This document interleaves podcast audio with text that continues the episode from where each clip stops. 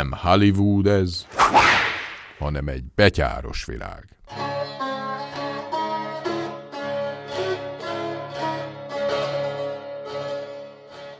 Mi alkalmazkodás Magyarországon? Deep Adaptation, vagy mély alkalmazkodás mozgalom célja, hogy bármely szervezet, közösség vagy magánszemély felkészülhessen arra, hogy számtalan tényező együttes hatásának eredményeként életkörülményeink lényegesen megváltoznak. És a fennmaradás érdekében a legjobb tudásunk és szándékaink szerint alkalmazkodnunk kell az új feltételekhez. Ez a sorozat tartson bármeddig is, arra vállalkozik, hogy segítsen megérteni az összefüggéseket, és felhívja a magyar emberek figyelmét rá. Ezek az egymásra dominószerű hatással bíró események közvetlenül vagy közvetett módon, de drasztikus mértékben érinthetnek bárhol, bármikor, bárkit a Földön. Így a Kárpát-medencében is. Nem egy problémával kell szembenéznünk, hanem új korszak határán járunk.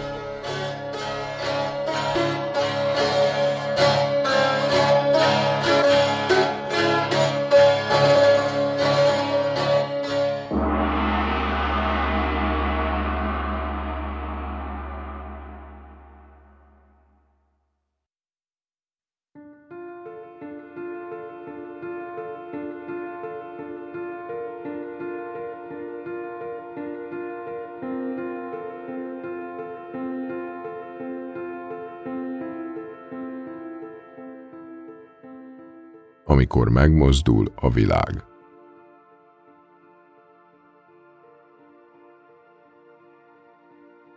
Az éghajlatváltozás és az általa kiváltott gazdasági, társadalmi változások, amik szinte elképzelhetetlen mértékben lesznek hatással az emberi közösségekre.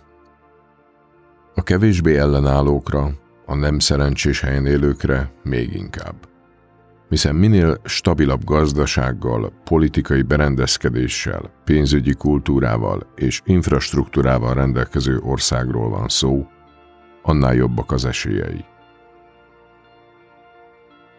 Az amerikai Notre Dame Egyetem által készített tanulmányban listázva vannak az országok a tekintetben, hogy melyik mennyire lesz a többihez képest ellenállóbb a változásokra, magyarán mennyire lassan vagy gyorsan esik szét. Ugye nem meglepő, hogy az előbb felsorolt feltételekkel rendelkezők jóval tovább bírják majd. Magyarán azért kell kis hazánknak is minél intenzívebben fejlődnie, mert nem mindegy, honnan csúszunk majd lefelé. Ebből az is következik, hogy Ázsia, és főként Afrika azon népei, akik már most is nehezen tartják egyben a gazdaságukat, és a társadalmukat, hamarabb roppannak majd meg az események súlya alatt. Mellesleg éppen ezek azok a területek, ahol jelenleg és a jövőben még inkább elképesztő mértékben növekszik tovább a népesség. Figyelembe véve, hogy a folyamat már ma is zajlik, számítanunk kell arra, hogy amikor az adott terület lényegében élhetetlenné válik, akkor az ott élő emberek tömegei számára a legvonzóbb választás lesz elindulni oda, ahol még élhetőbb az élet.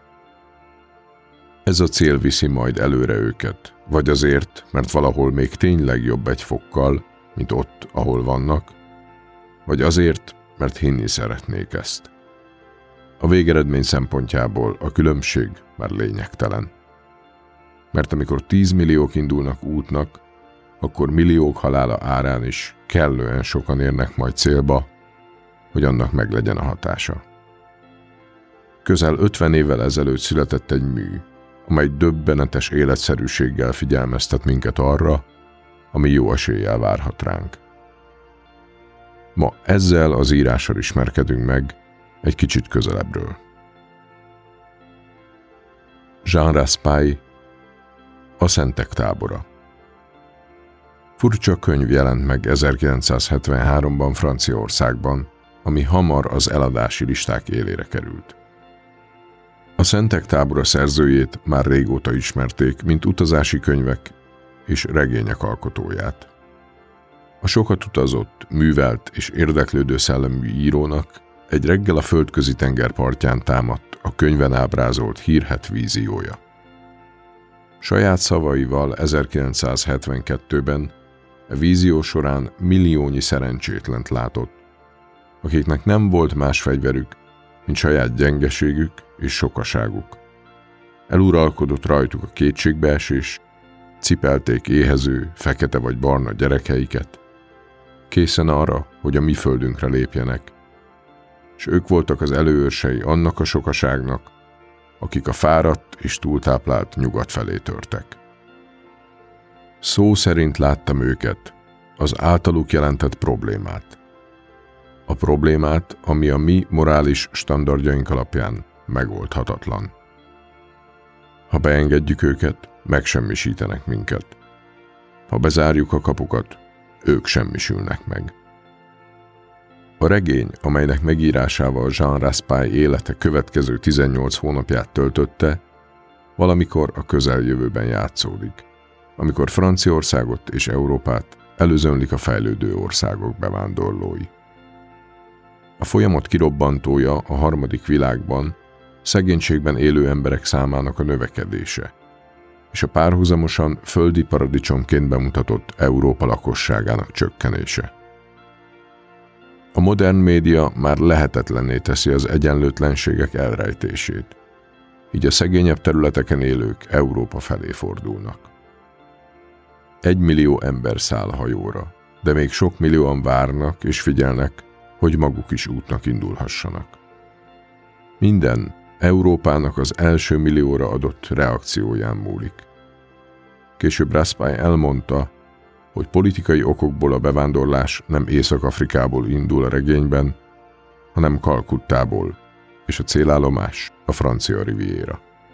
A regényben a folyamatokat az indítja el, hogy a belga kormány bejelenti, hajlandó a szükségben szenvedő gyermekeket befogadni. Hamarosan az anyák elkezdik gyerekeiket áttaszigálni a kalkuttai konzulátus kapuján. Belgium megpróbálja visszavonni a lépést, azonban akkora már késő. A háborgó tömeg betör a konzulátusra, és agyontapossa a konzult, majd egy züllött ateista filozófus felbújtására elfoglalja a kikötőben horgonyzó, rozsdamarta hajókat, és a flottával nekivág az Európába, a bőség birodalmába vezető útnak. Száz hajót vesznek birtokba, milliónyi szerencsétlen nyomorult kapaszkodik fel rájuk. Maga a filozófus már nem, mert a tülekedő tömeg agyon tapossa, a tengerbe löki. Kiemelkedik a sokaságból egy visszataszító alak, aki Európa elfoglalására buzdít. Az európai médiában pedig felharsannak az üres filantrópia, az egyetemes ember szeretet jelszavai. A kormányok is csak akkor kezdenek komolyabban foglalkozni a kérdéssel, amikor a végső esély armadája, a flotta enevet kapta, áthalad a Ceyloni szoroson. Az ausztrál kormány viszont már ezt megelőzően kommunikét ad ki. E seregletet nem engedi be a felség vizeire. A francia kormány ülésén egy tábornok azon reményének adott hangot, hogy a vihar majd csak szétszórja őket, ám ez nem következett be. Mások továbbra is csak hitetlenkednek, mondván még soha nem fordult elő, hogy bárány támadt volna a farkasra. Miután az egyiptomi haditengerészet megakadályozza, hogy a szuezi csatorna felé vegyék útjukat, az európai vezetők kezdeményezik. Fogadja be őket Dél-Afrika. Ám a dél-afrikai kormány kereken megtagadja ezt. Kap is érte az európai haladó sajtóban hideget, meleget. Sztár riporterek, médiaguruk egész sora gondoskodik a kellő alaphangulat megteremtéséről. Egyikük szívélyes, szeretetteli fogadtatásról szónokol, ám azzal együtt, hogy nagy lelkőségük terheit meg kell osztani a nemzetközi közösség tagjai között. A másik, a mérsékeltebb hang az együttélés megszokására szólít fel. Nem győzi hangoztatni, mennyi kultúrkincs származik Indiából, majd a szolidaritás erősítése érdekében kiadják a jelszót. Minnyájan gangeszmentiek vagyunk. Je suis. A könyvben a katolikus egyház latinamerikai pápát választ, aki aszketikusan él, igyekszik megszabadulni az egyháza külsőségeitől, és a híveket nyitottságra szólítja fel. Tárják szélesre kapuikat, ez minden katolikus kötelezettsége.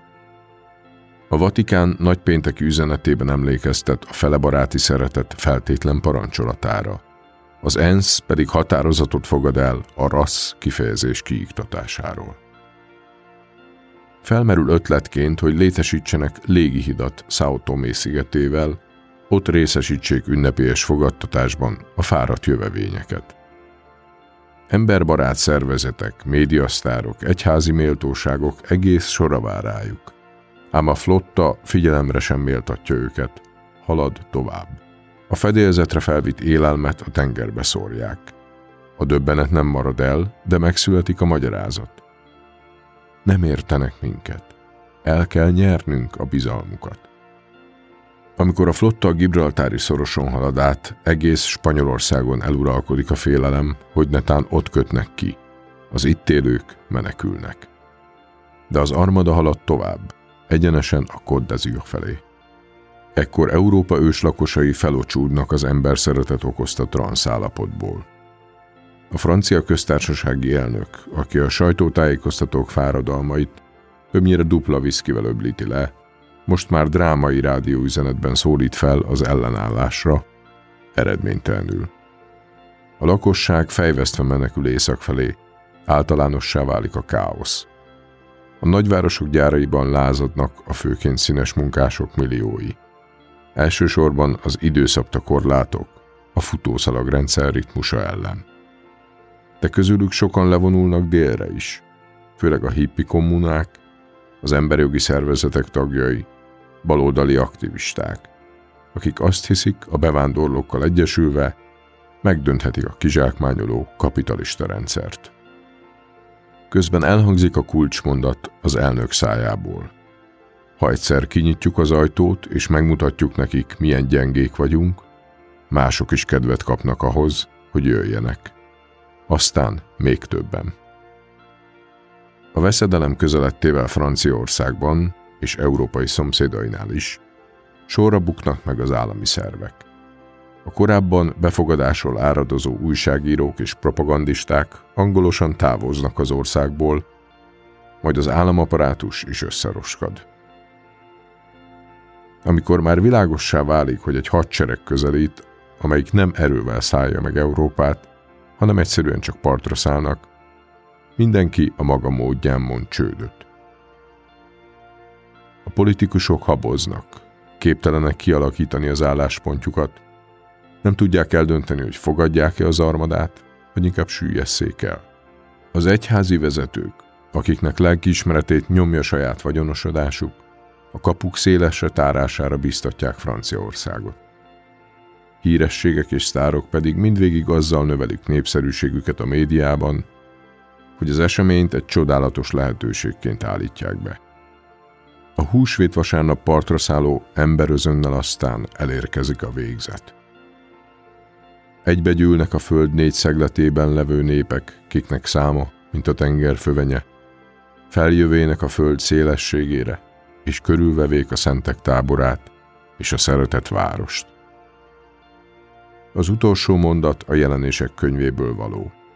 Egy idézet, ami végül is megtalálta az útját egészen a könyv címéig helyén való gondolat, hiszen a mű valóban apokaliptikus. És még dermesztőbbnek tűnik akkor, ha megemlítjük, hogy 2001-ben egy nagyhajó 1500 iraki kurd menekült el, épp a Rivierán ért partot. 50 méternyire attól a háztól, ahol Raspail 30 esztendővel korábban eregényt írta. Talán itt és most van az alkalom felidézni Csányi Vilmos tanár úr gondolatát. Ha nagyon gyors lesz a klímaváltozás, akkor nem egy-két millió ember fog jönni felénk, hanem százmilliók.